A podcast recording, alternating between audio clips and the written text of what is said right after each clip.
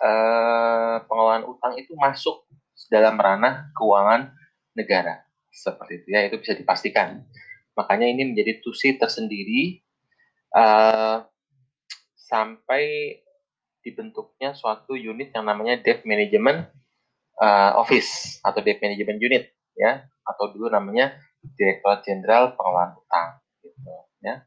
Kemudian apa definisi utang? Utang itu adalah kewajiban yang harus dibayar kembali. Nah, yang namanya strategi pengelolaan utang itu namanya juga strategi ya. Kayak kita bicara Renstra gitu ya, pasti ada namanya uh, RPJP 20 tahunan, RPJM 5 tahunan, RKP ya dan lain-lain. Jadi memang ada uh, yang sifatnya uh, jangka panjang, jangka menengah, dan ada jangka tahunan. Seperti itu ya. Kemudian, nah, selama ini banyak orang salah kaprah. Jadi orang banyak menganggap bahwa uh, pengelolaan utang itu cuma kalau kita apa ya untuk menutup untuk tambal. Kayak ban motor apa ban motor bocor kemudian ditambal dengan cara ngutang.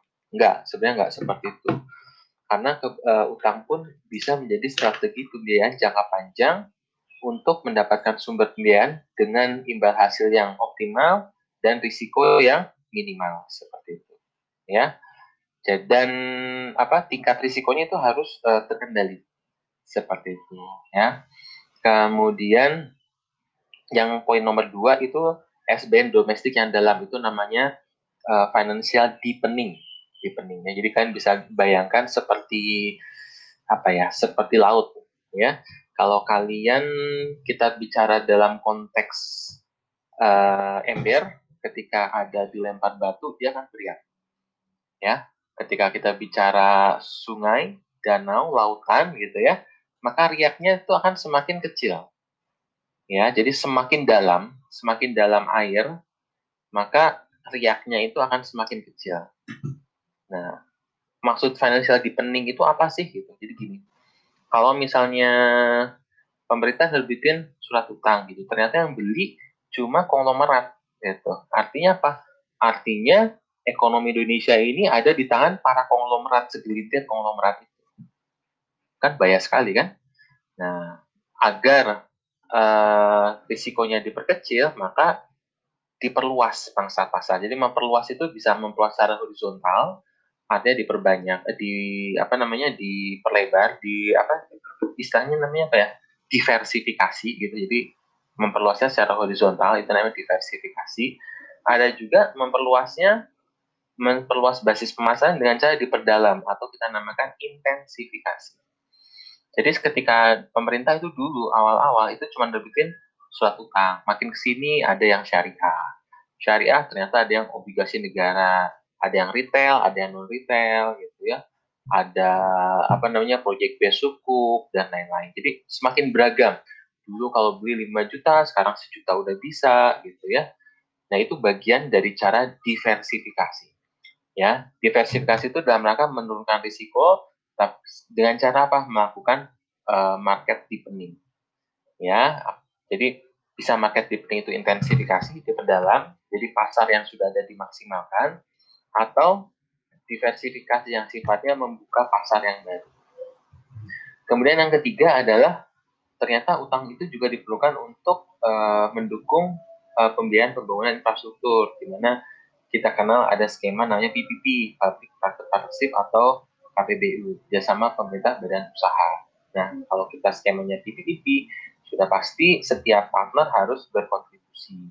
Dan biasanya kontribusi dari pemerintah itu selain memberikan jaminan atau garansi ya atau dana jaminan, pemerintah juga biasanya ikut menyetor sesuatu. Nah, setornya itu bisa dalam berupa kontribusi uang, modal yang memang uang itu bisa didapat dari uh, berutang seperti itu. Boleh ya. Nah dalam uh, strategi pengelolaan utang uh, jangka menengah itu ada beberapa hal ya. Mulai dari tujuan ada asumsi kebijakannya apa komposisinya apa target indikatornya apa dan indikator yang dimutur seperti apa serta penjaminannya nanti seperti apa ya beberapa asumsi ya contoh asumsinya adalah uh, proyeksi jangka menengah yaitu meliputi tingkat bunga dan nilai tukar. Contoh, misal di era COVID-19 kayak gini, eh, kira-kira suku bunganya naik apa turun? Nah. Coba kalau kita pikir baik-baik, uh, Bank Indonesia ini menurunkan tingkat suku bunga. Kenapa? Karena investasi lemah ya. Kalau investasi kan sebenarnya bulannya terbalik sama suku bunga. Jadi kalau mau menaikkan investasi maka suku bunga harus diturunkan. Jadi di era COVID ini eh, bank sentral dia menurunkan tingkat suku bunga. Tentu ada imbas imbas imbasnya ke utang pemerintah. Kenapa? Karena eh, apa namanya? Kalau pemerintah gini, suku bunga acuan 5 5 persen, 7 lah, 7 persen. Sekarang turunkan jadi sekitar 5 persen kalau pemerintah ngotot nerbitin obligasi dengan bunga 8%, ya nggak akan ada yang mau beli. Ya gitu. Eh, dengan bunga 3% nggak ada yang mau beli. Karena dianggap terlalu mahal. Seperti itu. Jadi, uh, tingkat bunga dan nilai tukar itu akan sangat mempengaruhi uh, apa progres uh, pembiayaan yang dilakukan oleh pemerintah. Kemudian yang kedua adalah indikasi uh, kebutuhan uh, pembiayaan seperti itu. Jadi memang di APBN kan sudah ada ya dapatnya berapa, belanja berapa, dividen sekian. Nah di tengah COVID-19 ini pasti defisitnya melebar, maka kebutuhan pembiayaan itu pasti akan direvisi ya. Kayak COVID kemarin nanti habis 650 triliun, ya itulah indikasinya ya.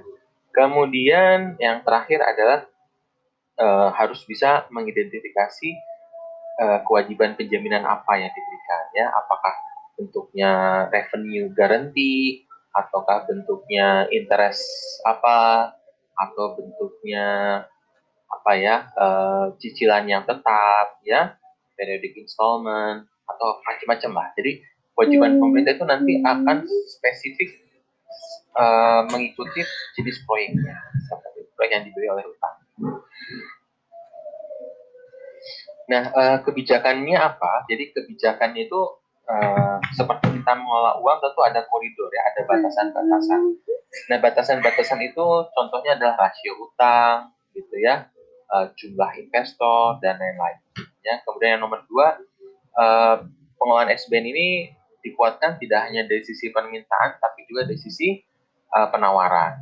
Gitu. Jadi maksudnya dari sisi penawaran ya berarti kita buat instrumen semakin banyak, tidak hanya menyasar konglomerat, tapi juga kelas menengah, bahkan generasi milenial. Kemudian dari sisi permintaan juga kita minit dari besaran utangnya yang apa besaran sekali penerbitan yang bisa apa 20 juta, 30 juta diturunkan, 5 juta turunkan sampai 1 juta.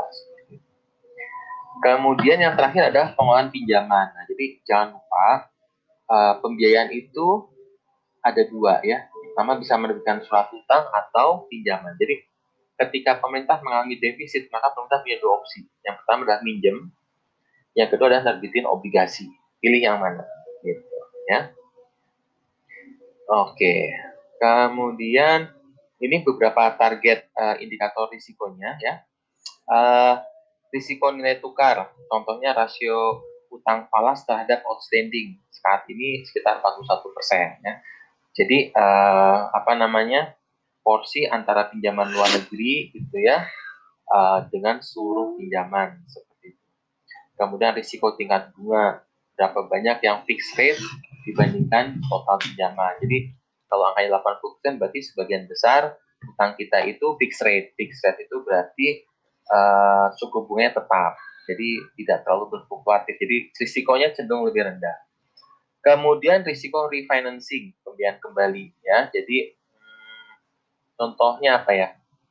Oh ini uh, apa? Yang contoh yang menarik itu BLBI, Bantuan Likuiditas Bank Indonesia tahun 98 itu pemerintah ngutang untuk menyelamatkan 45 atau 48 bank.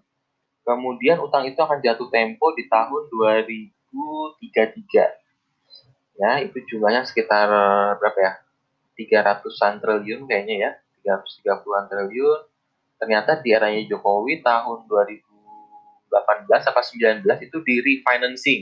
Jadi profil utang kita yang jatuh temponya yang ngejeblok itu bukan lagi di 2033 tapi ke 2045 kalau nggak salah ya itu refinancing uh, refinancing itu tidak selamanya baik ya karena otomatis ketika refinancing kita nyicilnya jadi makin lama gitu ya bayar bunganya pun semakin banyak tapi ya apa daya kalau memang kita nggak punya uang ya itu pil pahit yang harus kita telan Kemudian perlu dicek juga bahwa tren pembelian utang itu meningkat ya. Jadi tren ini tidak cuma di periode Jokowi, tapi mulai dari uh, Habibie, Megawati, uh, apa Gus Dur, sampai SBY, sampai Jokowi itu naik terus utang kita itu. Ya, jadi uh, tapi yang perlu dilihat ya kenaikan ini harus dilihat dua sisi. Pertama dari sisi nominal maupun persentasenya mungkin dari sisi nominal itu terus naik. Tapi kalau dari sisi persentase itu akan di cap. Ya, itu yang disebut sebagai uh, debt to GDP ratio di mana di uh, Undang-Undang Nomor 23 itu di 17 2003 itu dibatasi maksimal 60%. Walaupun secara fiskal rule dari IMF itu dia bilangnya 30%. Ya gitu. Jadi sebenarnya uh, boleh sih sampai 60%. Saat ini di Indonesia mungkin ada di angka sekitar uh, defisit debt to GDP ratio sekitar 32-an persen ya. Jadi PDB kita kan sekitar 14 ribu triliun. Jadi kalau kamu lihat APBN kita kalau ngikut uh, Perpres uh, 72 tahun 2020 uh, postur APBN kita itu sekitar uh, belanjanya ya 2.700 triliun. 2.700 triliun. Padahal PDB kita, GDP kita itu ada di angka sekitar 14.000. Jadi kalau kalian bisa membayangkan uh, Keynesian Y sama dengan C, I, G, X, min M, maka total GDP-nya 14.000, maka pemerintah itu cuma uh, mengenerate uh, kurang lebih 3.000 triliun lah, seperti itu.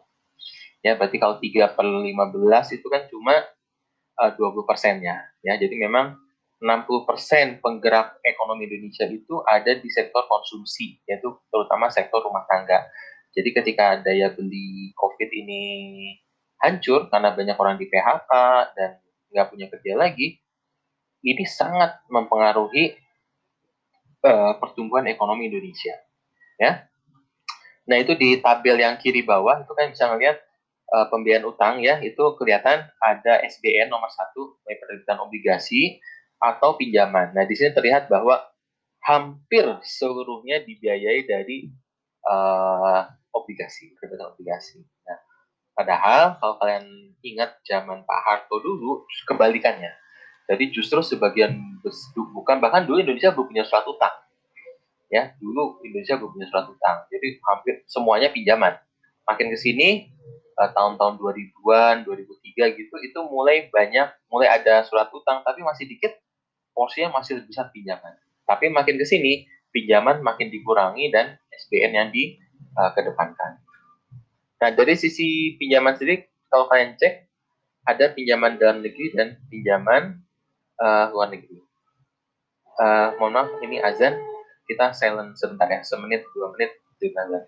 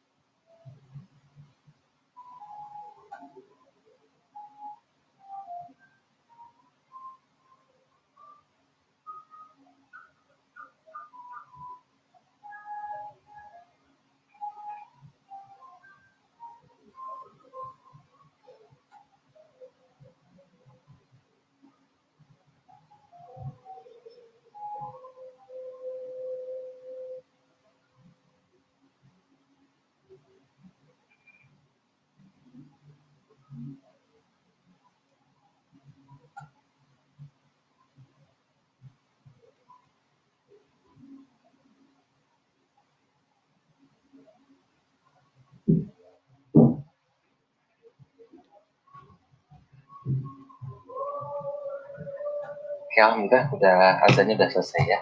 Kalian kalau ada yang mau sholat zuhur silakan ya. Saya kami saya perkenalkan. Uh, kalian masih bisa lihat uh, screen saya? Bisa pak. Masih pak. Saya. Oke, nah sekarang uh, ketika bicara apa namanya? Uh, baik pinjaman mau obligasi, makanya dicek uh, adalah jumlah netonya ya jumlah neto itu artinya berapa kita minjem, berapa yang kita lunasi. Ya, atau bahasa lainnya adalah uh, primary balance seperti itu ya. Ini ada tujuan uh, pembiayaan utang ya. Ini yang paling baru. Dibaca aja ya sendiri ya. Yang nomor dua ini menarik ya. Uh, mendukung penanganan pandemi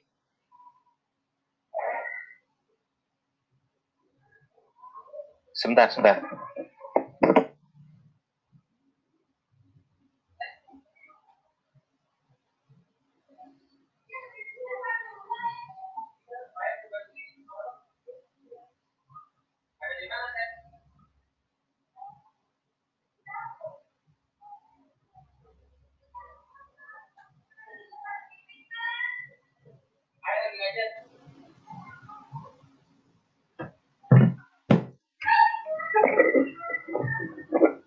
Eh, halo.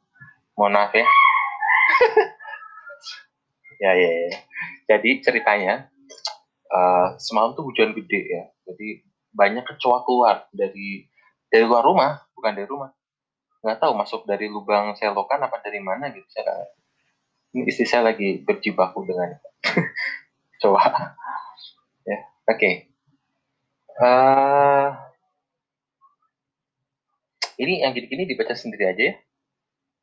Ini uh, kalau kalian lihat di sini ya, ini adalah kebutuhan sumber pembiayaan APBN tahun 2020. Kita tahu bahwa total kebutuhannya itu adalah uh, sekitar 1.600 triliun, ya, 1.600 triliun. Dari 1.600 triliun itu, ya, itu didanai dari pinjaman sekitar 148 triliun dan obligasi sekitar 1.400 triliun. Nah, obligasinya ini, kalau kalian cek ya, dari yang 1.400 triliun, itu sebagian besar dari ON. ON itu artinya obligasi negara. Kalau kita udah ngomongin obligasi, maka jangka panjang lebih dari satu tahun. Kalau kita bicara PBS, nah kalau ON itu berarti uh, konvensional, kalau PBS ini ada S-nya sukuk, project based sukuk. Jadi ini yang syariah sekitar 1.200 triliun. Yang retail memang pangsanya masih kecil, kurang lebih 60 triliun. Itu sama dengan SPN. Kalau SPN kan surat berbeda negara itu uh, lancar ya, kurang dari satu tahun seperti itu. Ya. Nah, uh, kemudian nah kita ngomongin strategi pembiayaan melalui SBN. Kita mulai dari SBN dulu ya. Nah, SBN itu ada yang rupiah dan palas. Kalau kita bandingkan, ternyata sebagian besar itu dari uh, rupiah ya penerbitannya itu dalam rupiah. Karena kita belajar waktu krisis tahun 98 eh, Indonesia itu banyak ini banyak apa uh, double mismatch. Jadi utangnya luar negeri, utangnya dolar, ngutanginnya rupiah. Jadi mismatch seperti itu ya. Jadi kebutuhannya rupiah tapi kita pinjam dalam dolar dan maka kita kena risiko nilai tukar ya. Nah, untuk belajar dari situ maka makin ke sini uh, eh, SBN kita tuh lebih diarahkan ke uh, denominasi rupiah seperti itu ya. Kemudian yang kalau perhatikan lagi lihat yang opsi retail. Tapi retail ini memang kecil sekali ya, cuma 3 sampai 6 tapi ini terus tumbuh ya dari awalnya cuma satu persen, sekarang bisa naik dari 3 sampai 6 persen. Kemudian dari sisi penerbitan juga ini uh, menarik dibahas. Kenapa? Karena dulu uh, or apa Kemen Kemenkyu itu kalau ngutang sekaligus blok di awal tahun dan akibatnya kadang tidak terserap. Nah sekarang uh, penerbitan utang itu lebih bertahap, ya lebih bertahap. Oke, nah penerbitan uh, obligasi itu bisa melalui lelang ataupun non lelang. Nah sekarang kalau kita lihat yang lelang, contoh ya, contoh kita ngomongin Sun ya.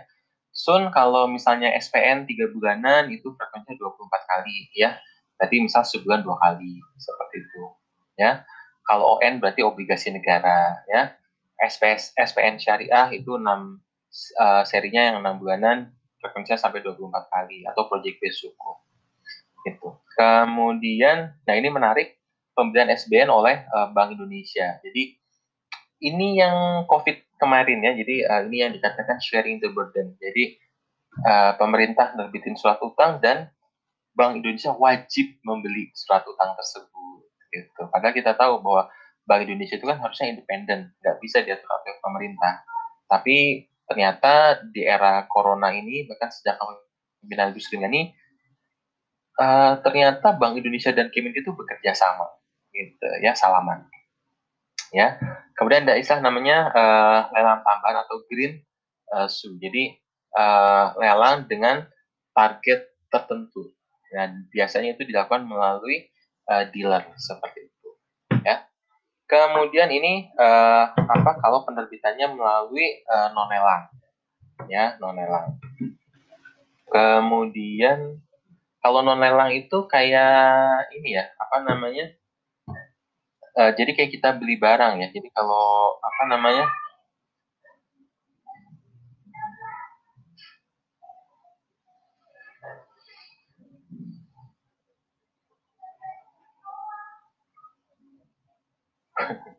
Mohon maaf ya saya ke distrak ya. Ini SBN Falas berarti denominasi uh, dolar ya. Nah sekarang kalau kita ngomongin pinjaman pinjaman itu ada namanya uh, pinjaman uh, luar negeri seperti itu di mana itu sangat dibatasi seperti itu ya kemudian uh, portofolio nah porto yang dimaksud dengan portofolio adalah kita mengcombine ya. Jadi kita nggak nggak melulu semuanya pinjaman, nggak melulu semuanya obligasi, tapi dicampur. Dan obligasi pun ada yang tenor panjang, ada yang tenor pendek, gitu ya. Jadi di combine itulah yang dikatakan uh, portofolio. Bagaimana bentuk portofolio ya? Salah satunya adalah membuat namanya debt switch ya atau debt swap seperti ya. Uh, debt swap itu contoh misalnya uh, apa uh, utang yang denominasinya falas dikonversi menjadi denominasi rupiah gitu atau misalnya yang uh, kita punya utang 10 tahun kita kita atur gitu kita kita kita tukar dengan misal lima tahun atau tiga tahun atau sebaliknya untuk membentuk portofolio uh, profil utang jatuh temponya gitu karena begini kalau kita membayar utang jatuh tempo kan kita maunya smooth ya. Kalau ada grafik, pokoknya tiap bulan saya bayar di level 30% misalnya itu 30%. Jangan sampai kita tiap bulan bayar kadang 0%, 10%, 5%, terus tiba-tiba 100% ya, 80%. Jadi itu kan ajut-ajutan ya. Nah, kalau fluktuatif kayak gitu, itu akan uh, vulnerable bagi APBN. Itu akan sangat membahayakan. Jadi uh, penting membuat uh, profil risiko utang. Nah, bagaimana cara membentuk profil yang bagus dengan membentuk portofolio? Ya, jadi ada yang ditukar, ada yang digabung gitu ya. Ada yang dinulasi lebih cepat, ada yang di refinancing, tergantung kebutuhannya. Ya. Uh, ini beberapa indikator penerbitan utang baru di tahun 2020. Nah, sekarang contoh indikator risikonya adalah uh, floating rate. Nah, jadi uh, obligasi itu itu biasanya mengat jadi gini ketika pemerintah nerbitin obligasi itu nggak asal nerbitin ya misalnya mau bunga berapa tujuh persen gitu ya nggak nggak nggak ujuk-ujuk tujuh persen tapi dia mengacu ke suatu hal nah itu namanya libor atau London Interbank Offer Trade itu uh, pasar obligasi di London kalau di Jakarta itu di Indonesia itu namanya JIBOR JIBOR Jakarta Interbank Offer Trade seperti ya. Jadi misalnya Cibor plus satu persen. Nah, berarti kalau Cibornya dua persen, maka pemerintah terbitinnya dua plus satu atau tiga persen. Seperti itu ya. Jadi jadi uh, cap apa uh, ngikutin terhadap suatu instrumen yang lain. Contoh misalnya kalau utang untuk floating rate itu maksimal 33 persen. SBN 0 sampai 28 persen, pinjaman maksimal 80 persen. Seperti itu. Jadi di sini kita bisa melihat bahwa uh, pada umumnya pinjaman itu lebih uh, floating bunganya. Berbeda halnya ketika kita terbitin obligasi. Obligasi itu cenderung fixed rate, porsinya lebih sedikit. Kemudian rata-rata jatuh tempo ya, kalau kalian lihat diusahakan penerbitnya itu 8 sampai 10 tahun. Nggak ada on average nggak ada yang di bawah 3 tahun. Sama seperti di PP1 2020 ketika ada Covid ini uh, apa? Kan uh, 2020 2021 nanti normal lagi tahun 2023 seperti itu kan. Berarti kan uh, 23 sekarang kan paling cuma tiga tahunan ya. Dan utangnya ini dibikin lima tahun lebih panjang seperti itu. Ya, dan porsi utang jatuh tempo dalam satu tahun itu sangat sedikit sekali, kurang dari 10%. Dan porsi dari valuta asing di sini terlihat bahwa kalau kita nerbitkan obligasi itu sebagian besar rupiah, dan sebaliknya kalau pinjaman itu sebagian besar dari luar negeri. Ya, di nanti pinjaman itu bisa bilateral atau multilateral. Ini untuk debt to GDP-nya. Nah ini uh, yang kanan, kalian lihat grafik yang kanan, rata-rata utang jatuh tempo di tahun berapa. Nah ini kan outlook 2020. Nah kalau nggak salah di tahun 2045 itu kita harus bayar utang yang tinggi sekali. Kurang lebih 200 sampai 300 triliun, tinggi sekali. Nah jadi profil utangnya uh, jelek di situ. Sebelumnya malah 2033. Nah itu dari mana? Dari utang-utang BLBI seperti. Nah ini outlook debt to GDP-nya, oh ternyata sekarang udah 37 persen. Mohon maaf, tadi saya bilang 32 persen ya. Ternyata sekarang sudah Eh, uh, 37 persen. Dan ini besar sekali. yang nggak besar sekali sih, tergantung kita bandingannya siapa. Kalau bandingannya Jepang yang 250 persen, ya bisa dikatakan Indonesia masih terkendali. Seperti itu. ya. Maka ketika membandingkan itu relatif. Oke, selesai. Ya, silakan kalau ada yang mau komentar atau yang mau bertanya atau mau sharing, saya silakan.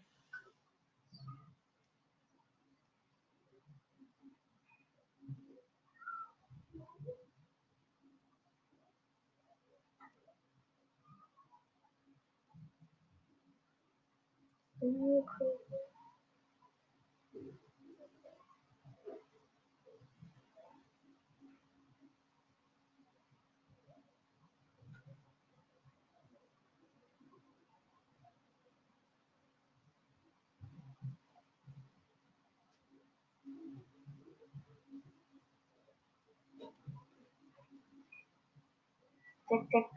Apakah suara saya terdengar, Pak?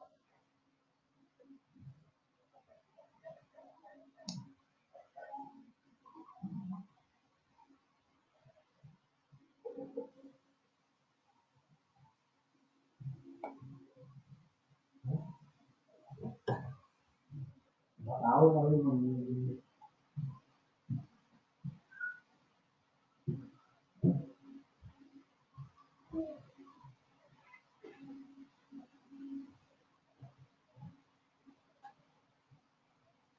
izin bertanya Pak, uh, dalam kebijakan yang umum tadi kan ada poin di mana meng mengoptimalkan potensi utang dari dalam negeri dan menjadikan sumber utang luar negeri itu sebagai pelengkap. Nah, kira-kira uh, langkah yang dilakukan pemerintah untuk mendorong penggunaan utang dalam negeri itu gimana ya Pak? Soalnya kan di slide 13 tuh jumlah utang luar negeri itu jumlahnya masih jauh hmm. kali lipat dibandingkan utang di dalam negeri. Terima kasih Pak.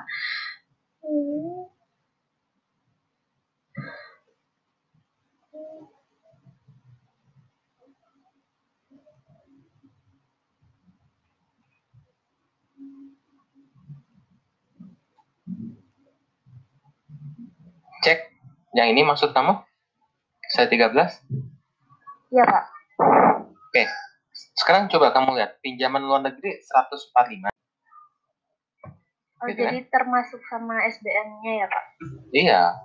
Nah, kalau kamu membandingkannya yang ini, 145 dibandingkan sama 3, ya wajar lah.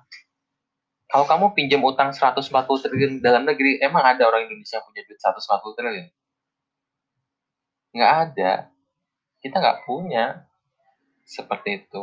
Jadi ya mau nggak mau, ketika melakukan pinjaman ya terpaksa ke luar negeri.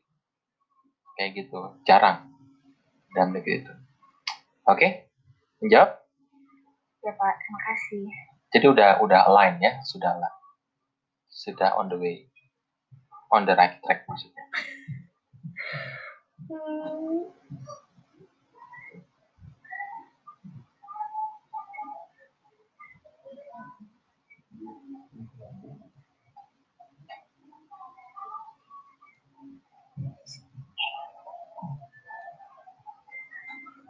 Silakan.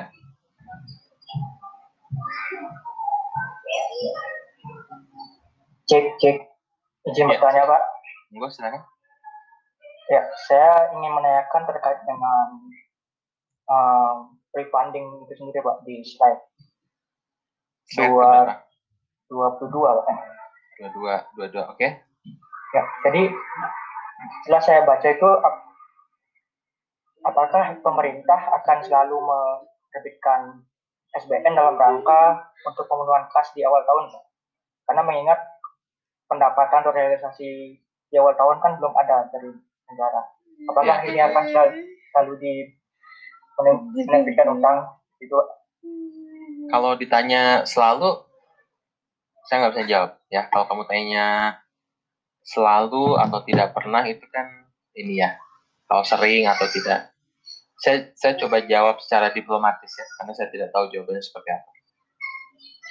Pada intinya adalah uh, di Dirjen Perbendaharaan itu ada, ada salah satu direktorat, namanya Direktorat PKN, Pengelolaan Kas Negara. Kemudian di DJPPR itu juga ada direktorat, misalnya pinjaman atau SBN yang bagian uh, mencari sumber pembiayaan. Nah, kedua direktorat ini akan saling ngobrol. Ya, jadi Intinya adalah dalam rangka manajemen cash, maka pemerintah akan punya cash buffer. Ya kalian mungkin udah pernah dengar ya apa itu cash buffer. Nah, ketika terjadi cash mismatch, ya, jadi antara cash forecastingnya, kebutuhan kasnya dengan yang ada sekarang, misalnya di awal tahun, silpanya ternyata nggak cukup, padahal uh, kebutuhannya banyak, atau uh, pajak kan baru dapat di bulan April atau Maret, jadi di bulan Januari Februari kan masih nggak punya duit, ya mau nggak mau pemerintah harus berutang. Jadi uh, betul bahwa uh, pemerintah uh, melakukan pembiayaan itu salah satu tujuannya adalah dalam rangka manajemen kas, ya itu diperkenakan. Tapi kalau kamu tanya selalu, uh, saya nggak bisa jawab, ya karena uh, bisa selalu, bisa tidak selalu ya, kondisi tergantung kondisinya seperti itu. Cuma yang bisa saya pastikan adalah itu untuk salah satunya untuk menutup cash mismatch ya untuk menjaga cash buffernya tetap di uh, batas yang aman seperti itu. Oke? Okay? Baik Pak, terima kasih.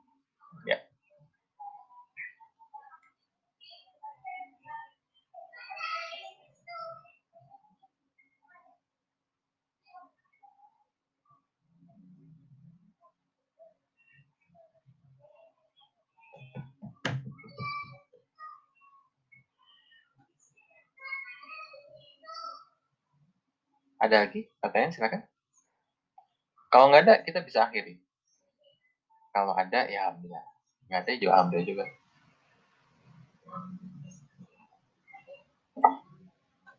Uh, Pak, maaf izin bertanya. Kan tadi katanya kebijakan hutang itu akan berpengaruh terhadap fiskal sama moneter. Nah, berpengaruhnya itu yang seperti apa ya, Pak? Oke. Okay. Gini, aduh ini di rumah rame banget berburu kecoa. Ini nggak pernah kejadian ya jadi karena hujan semalam yang nggak berhenti berhenti oh karena selokan depan habis dibersihin saya baru ngeh ya. Oke okay, uh, jadi ini kebijakan fiskal ini kebijakan moneter ya. Oke okay.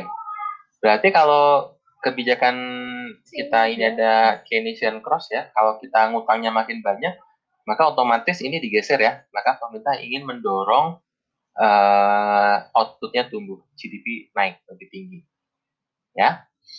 Sekarang apa dampaknya di sektor uh, moneter seperti itu? Nah, ketika pemerintah meningkatkan utang, ya, ketika ketika debt-nya itu naik, ya, ketika utangnya naik, contoh misalnya utangnya utang luar negeri misalnya, utangnya dalam utang luar negeri, maka jumlah dolar itu akan semakin apa? Permintaan terhadap dolar akan semakin tinggi demandnya. Ya kan ya? Demand terhadap dolar akan semakin tinggi. Berarti dolar akan menguat maka rupiah akan me melemah. Seperti itu. Jadi secara umum adalah ketika pemerintah itu menambah hutangnya maka rupiah pasti melemah. Pasti.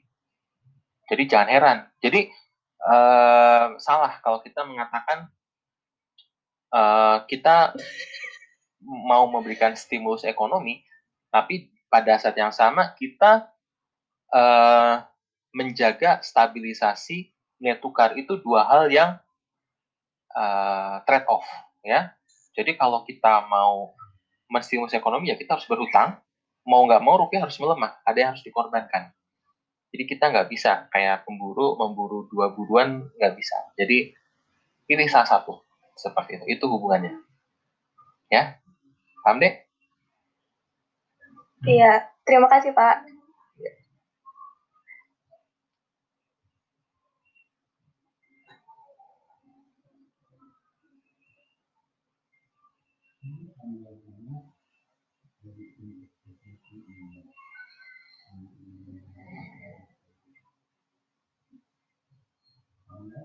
Anjir.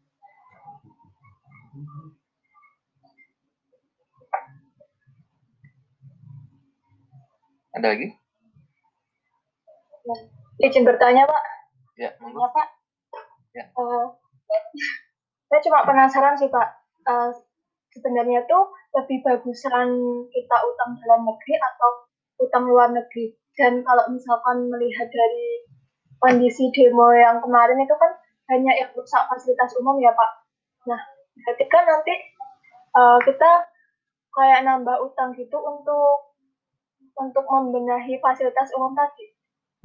Berarti nanti harus utang luar ke luar negeri untuk membangun fasilitas lagi gitu ya Pak? Oke, uh, sa ini ya, yang nomor satu dulu ya. Bagus luar negeri atau dalam negeri ya? Intinya gini. Uh, bayangkan ini Indonesia ya, ini dalam negeri. Dalam negeri. Sekarang kita bicara uh, uang beredar M. Anggap M-nya 100. Ya, jadi uang beredar itu berarti jumlah uang yang beredar di ekonomi gitu ya. Kemudian kalau Indonesia memutuskan pinjam utang dalam negeri tambah 10, dalam negeri 10 ya, maka di sisi lain minus 10. Artinya secara agregat tetap 100. Secara jumlah M2 di Indonesia tetap 100 kalau kebijakan dalam negeri.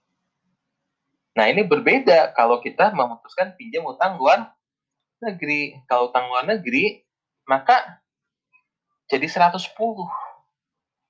Jadi utang luar negeri itu tidak selamanya jelek. Ya, tapi kalau tapi kenapa uh, banyak orang yang mengatakan utang luar negeri itu jelek? Karena memang uh, ada udang di balik bakwan ya. Jadi memang kalau kita berutang uh, maka posisi kita itu ada di bawah. Ya, jadi yang pemberi pinjaman itu biasanya dia punya syarat-syarat tertentu yang harus dipenuhi Ya, contohnya waktu krisis moneter tahun 98, itu kan kita diutangin sama namanya IMF. IMF dia mau minjemin nih, saya pinjemin duit, tapi kamu harus melakukan yang namanya structural adjustment.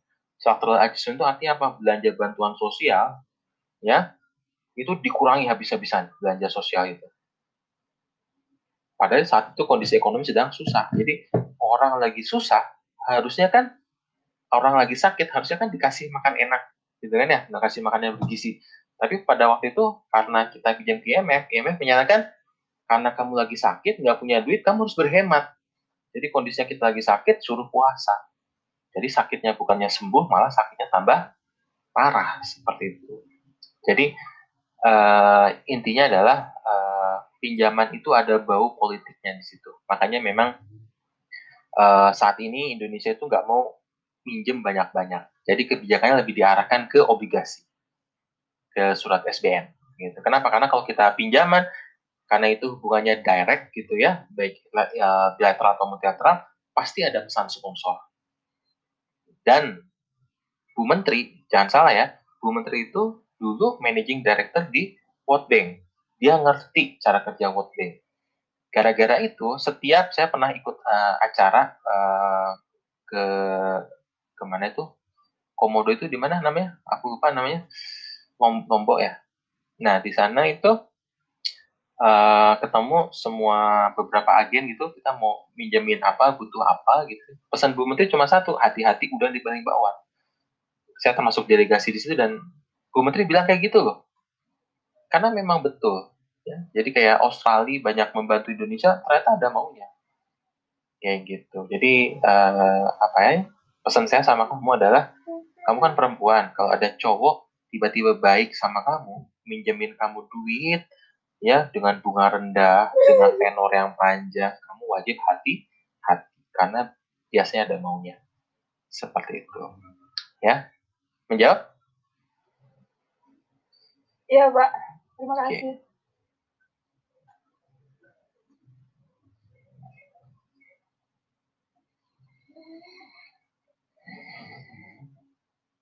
Silakan, yang lain ada lagi yang mau bertanya? Uh, izin bertanya Pak, misalnya yeah. nih suami nanti seandainya Indonesia itu suatu saat itu Pak, nah apakah masih dimungkinkan ulangi, ulangi, nggak jelas.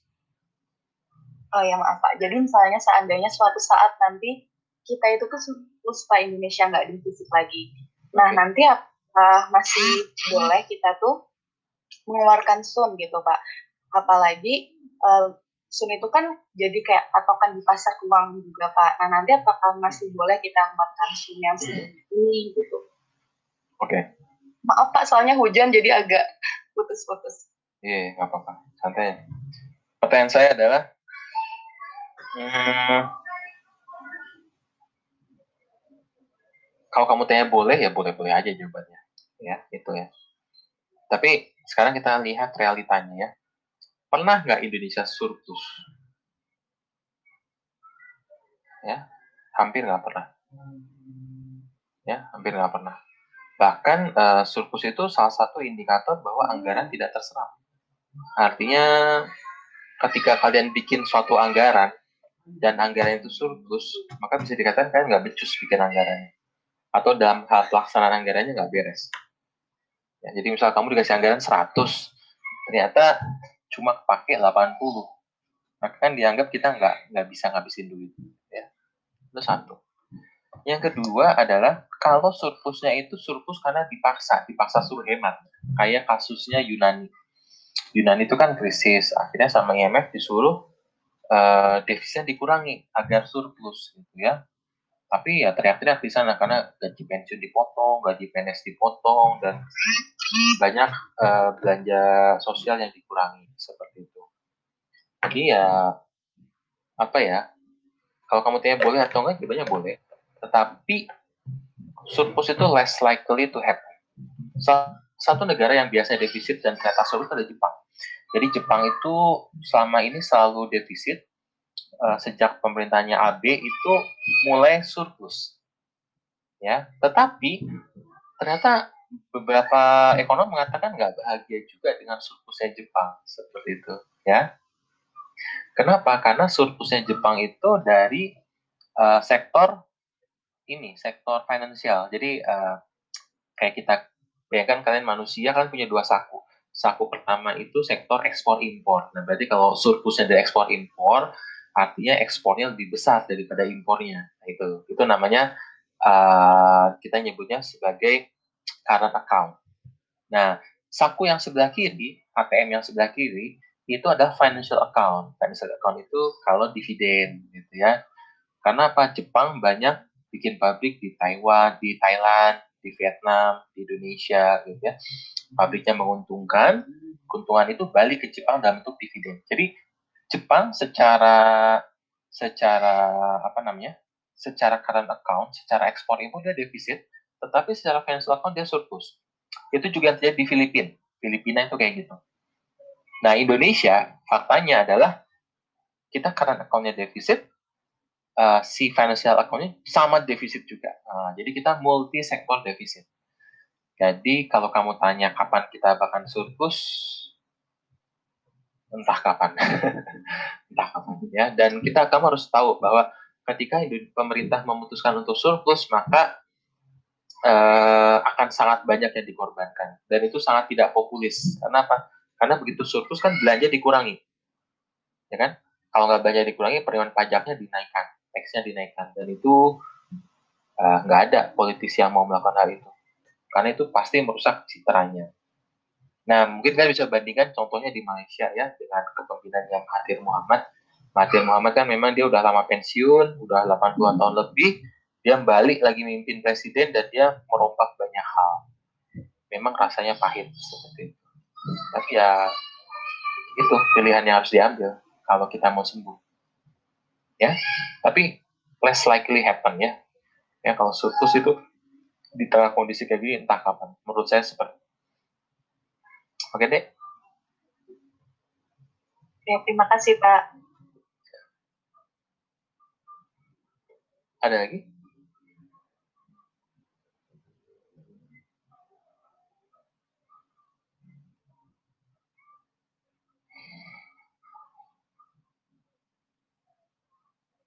Ada lagi yang mau bertanya sekarang?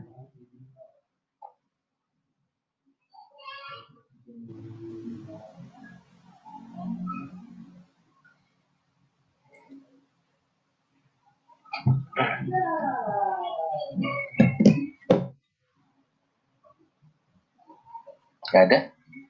Oke, okay, uh, eh, kalau nggak ada, saya bisa cukupan ya kita kuliah hari ini bisa kita cukupan. Uh, pesan saya adalah mata kuliah PUP ini tolong baca modul. Ya. Kemudian nanti soal ujiannya, kalau dari pengalaman terakhir sih, Desko PUP itu uh, soalnya lebih ke ke pendapat. Jadi maksudnya bukan jawaban apa ya, bukan satu tambah satu sama dengan dua bukan. Nanti soalnya lebih ini kondisinya gimana, nanti analisismu seperti apa. Jadi lebih pendapat. Jadi untuk bisa memberikan pendapat yang bagus, maka kalian harus banyak banyak membaca. Tidak hanya baca modul, tapi juga kalian kalau bisa dengerin berita gitu ya, baca-baca.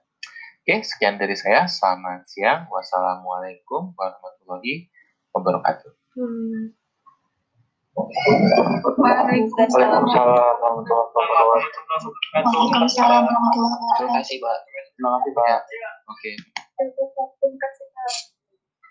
Ya, makasih semuanya. Saya tutup ya.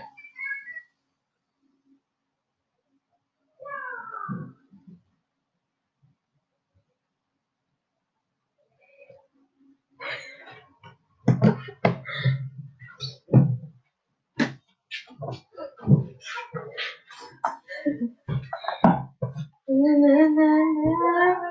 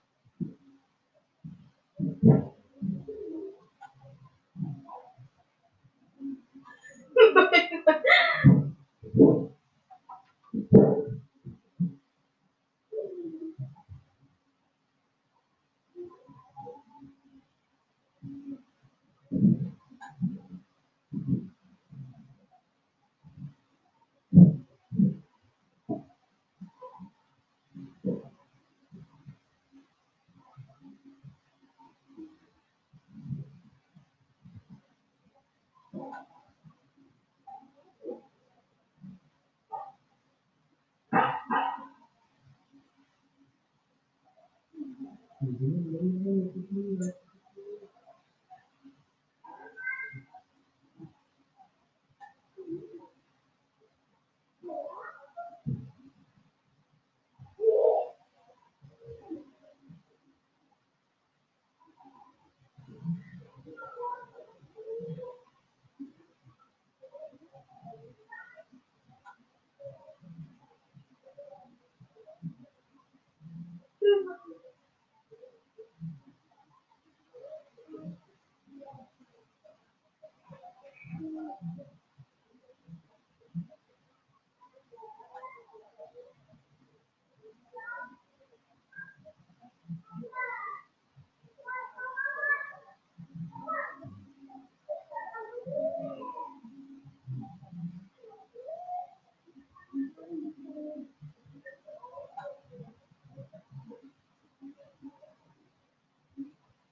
Mm.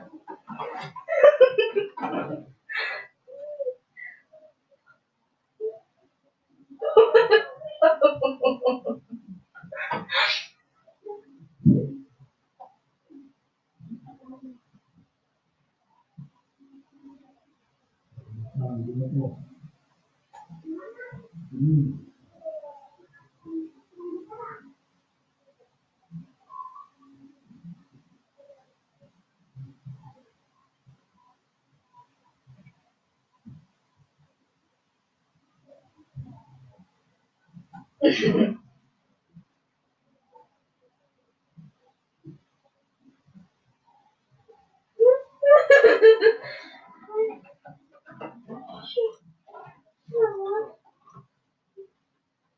Mm.